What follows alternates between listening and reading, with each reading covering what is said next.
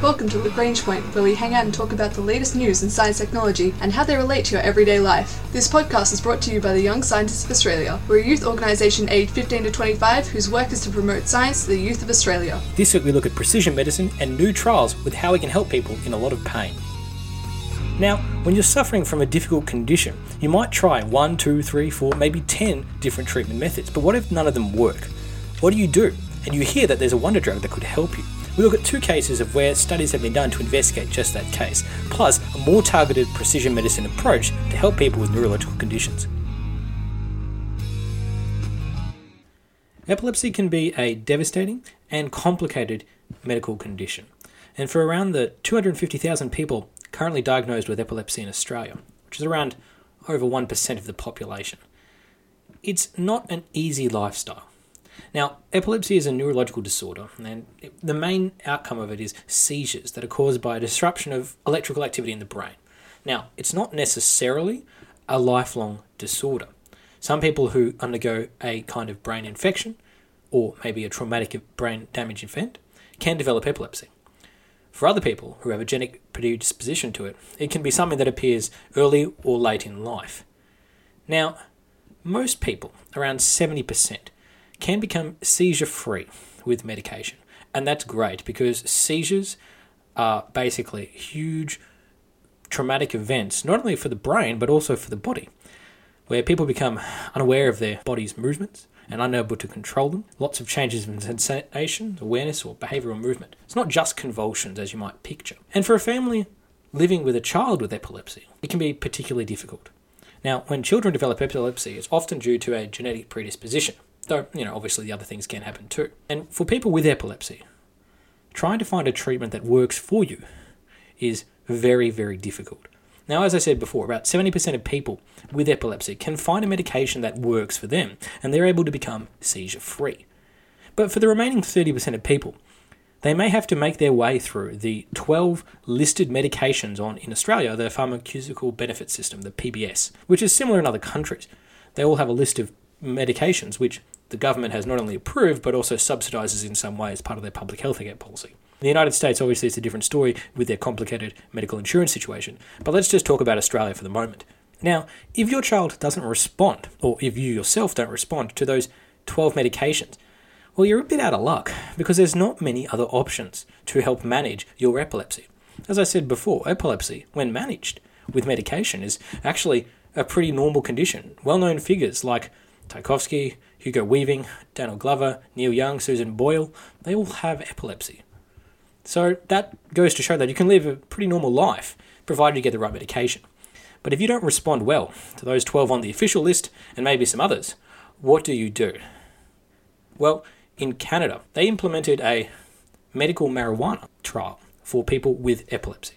Now, Canada was one of the first places to implement and allow medicinal marijuana oils, which are cannabidiol CBD, basically to compound in the marijuana plant. And there have been some and pretty rigorous medical trials to actually investigate whether or not this helps people. For example, in 2017, a pub- paper published in the New England Journal of Medicine, which is a prestigious medical journal, conducted a double-blind trial on medical marijuana cannabinoid oils to see if it actually helped people with a type of epilepsy, Dravet syndrome, which is a rare form of epilepsy that begins in infancy but has a pretty high mortality rate. So if we can help, that would be fantastic. Now, they enrolled 120 patients who ranged in age from about 2.5 to 18 years old. Now, 61 of those patients were randomly assigned to the cannabidiol, and the other 59 placed in the placebo. And Obviously, as it's a double blind trial, neither the researchers nor the family who were receiving the medication for the 12 weeks knew if they were actually getting the right thing. Now, the results of that double blind trial were pretty good. Uh, the people who received the actual treatment had their number of seizures drop from 12.4 a month to 5.9, so just about halved the amount of seizures. The placebo group, in comparison, only saw a 0.1 or 0.8% drop, so realistically, the placebo did nothing, as you would expect, but the medication actually did a reasonable amount. And there have been subsequent trials and been many trials in this area. Now, there are side effects such as drowsiness, and there was reported in about 22 of the patients. And in that large scale trial in the United States, about 12 of the patients quit the study. Nine who were on the drug and three in the placebo group. So there was a dropout rate, but it wasn't incredibly high. For parents, this can be often seen as a last hope. Well, they were trying to find something, anything that helps their children. And after these successful results in the United States and Canada, there was a push in Australia to allow people with this rare form of epilepsy to actually get access to this medication. And that's exactly what was done in Victoria in 2017. It took a bit of time to ramp up the industry, including importing cannabinoid oil from Canada itself to help give to these patients. But over a trial that cost roughly $35,000 a year to import the oil that is refined in Canada and sent to Australia, and a total cost of about $1 million, it has helped a large number of children over this 12 month period. In particular, this group of critically ill 29 children. Uh, the Victorian government put this in place as part of their large other investment in health policies. And for whilst there is some concern for side effects, the actual effectiveness rate does line up with what is seen for other studies across the world. Now, 13 of those 34 children in the total expanded amount of the trial left the program. Now, that's either because they didn't respond to that particular medication. As we talked about before, there's lots of different types of epilepsy, and not everything works perfectly. It's not a silver bullet. And that dropout rate is a little bit high, but consistent with what's been seen in other trials. This is uh, the side effects sort of put the parents off from the medication. Now, the challenge, as Associate Professor Michael Fahey, the head of pediatric neurology at the Monash Medical Centre, said that you have to remember that to see the medicine in the first place, you have to have failed at least four medications. You have to have daily seizures or be admitted to hospital regularly.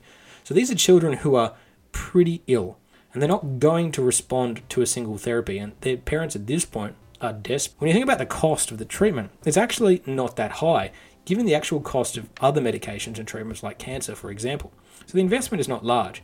And obviously, when you're importing as opposed to locally producing, because the industry has not scaled up yet, there are other advantages. Now, two thirds of the participants had actually seen positive outcomes. And based on that, the government is going to continue on with this policy and this plan and look to expand it to people excluded from the initial trial, or maybe with other conditions where there are good scientific evidence to suggest that cannabinoid oil can help. And this is some great work being done in Victoria, Australia, led by research done in the United States and in Canada. But we're going to turn now from Australia to look at somewhere where the trial was put in place and access to subsidised cannabinoid oil was provided for people with epilepsy, but not to everyone. So, what do you do when you're a parent in that situation? And what actually happens?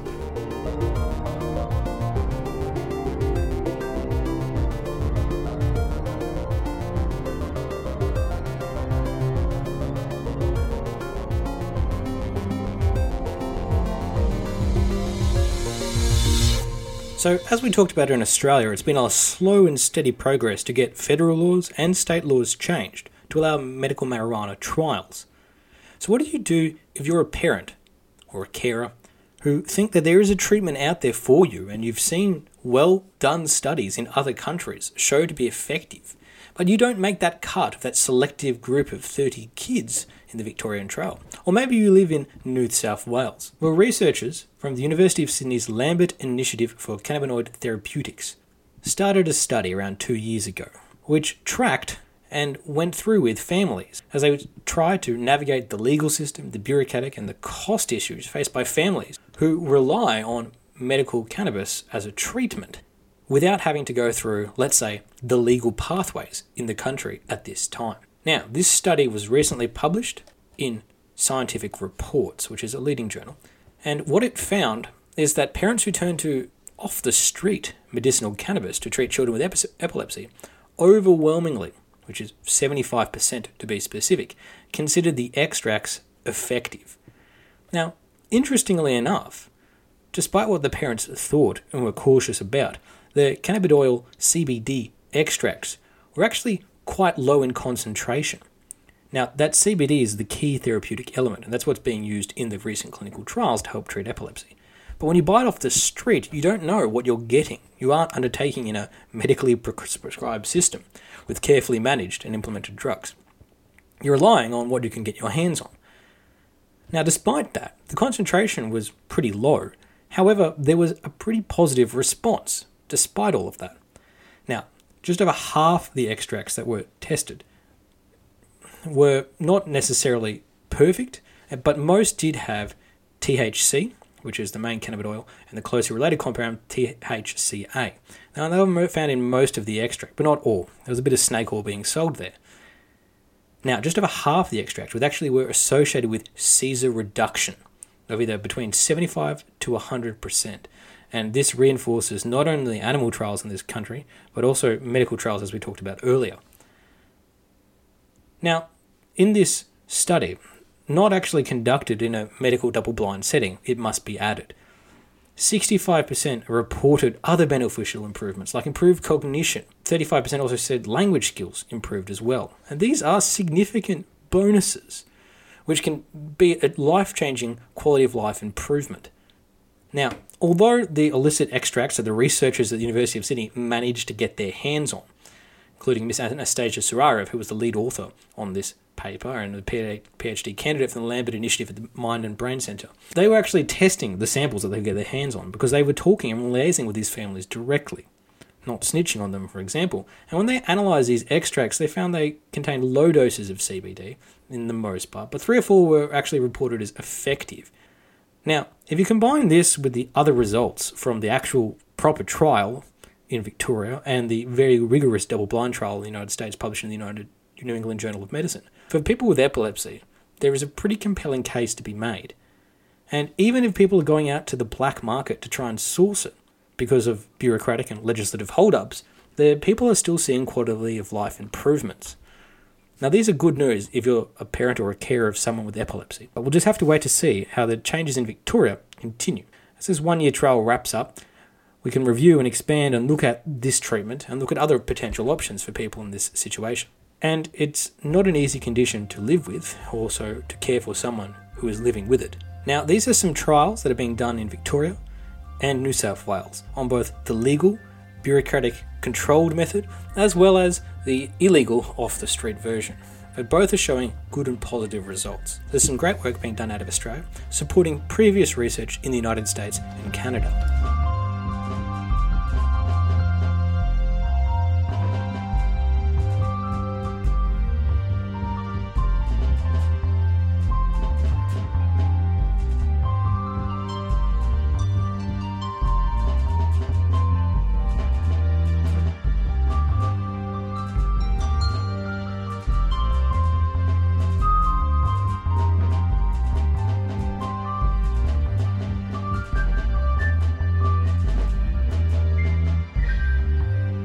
Epilepsy is just one example of neurological conditions that require complicated and difficult medicines to treat them.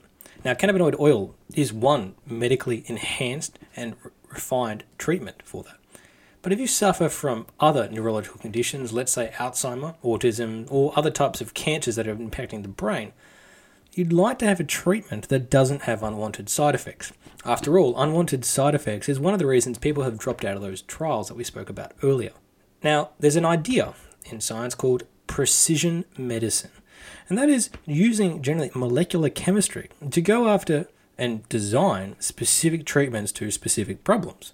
And instead of having a shotgun approach, we tailor the chemistry of the treatment to actually go after and do a job in a really carefully controlled way, thus eliminating side effects, or at least reducing them.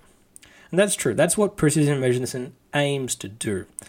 But the reality of that on the ground at the moment is not fantastic. Now, drugs in general target molecules in a very general way. So if you identify that that molecule is harmful, then you basically try and develop a drug to block it entirely, which is fine. If you identify a harmful molecule that you want to treat and go after, you develop a counter molecule, and Bob's your uncle, you've got a solution. But the problem is, if that molecule somewhere else is actually doing something quite normal, quite helpful, then by blocking that molecule, you open yourself up to a lot of side effects. And that is where precision medicine is often a careful balancing act. Even though it is a more targeted approach, it's still pretty scattergun in its application. And that's where researchers from the University of Virginia School of Medicine, led by J. Julius Zhu, who's the PhD, the lead author on this paper, together with fellow authors Peng Zhang and Yanzun Zhang, have been developing a way to actually have a more precise precision medicine molecule. And that is to actually get it to target not just a molecule of a certain type, but actually to target a molecule of a certain type in a certain location. In other words, trying to find something that's harmful and get rid of it in the place it's actually causing the harm, rather than trying to, in other words, shut down all roads or banning cars to stop traffic congestion. Okay, yeah, cars are problematic when they're in a big long line, but maybe there's another way we can solve that problem. And that's what Zhu and their team have been looking at in the UVA's Department of Pharmacology. Now, this technique would be useful for many, many different diseases, but particular for cancer and neurological conditions such as autism, Alzheimer's, even perhaps epilepsy, because we know that in general, sometimes these can have chemical causes or chemical treatments, but side effects can lead to basically making the medications unpalatable, or in other words, unsafe to take. So, by having a targeted approach that's even more precise and actually goes after, let's say, in the brain, the specific area of the brain where that molecule is acting in a negative way, it's a much more enhanced method.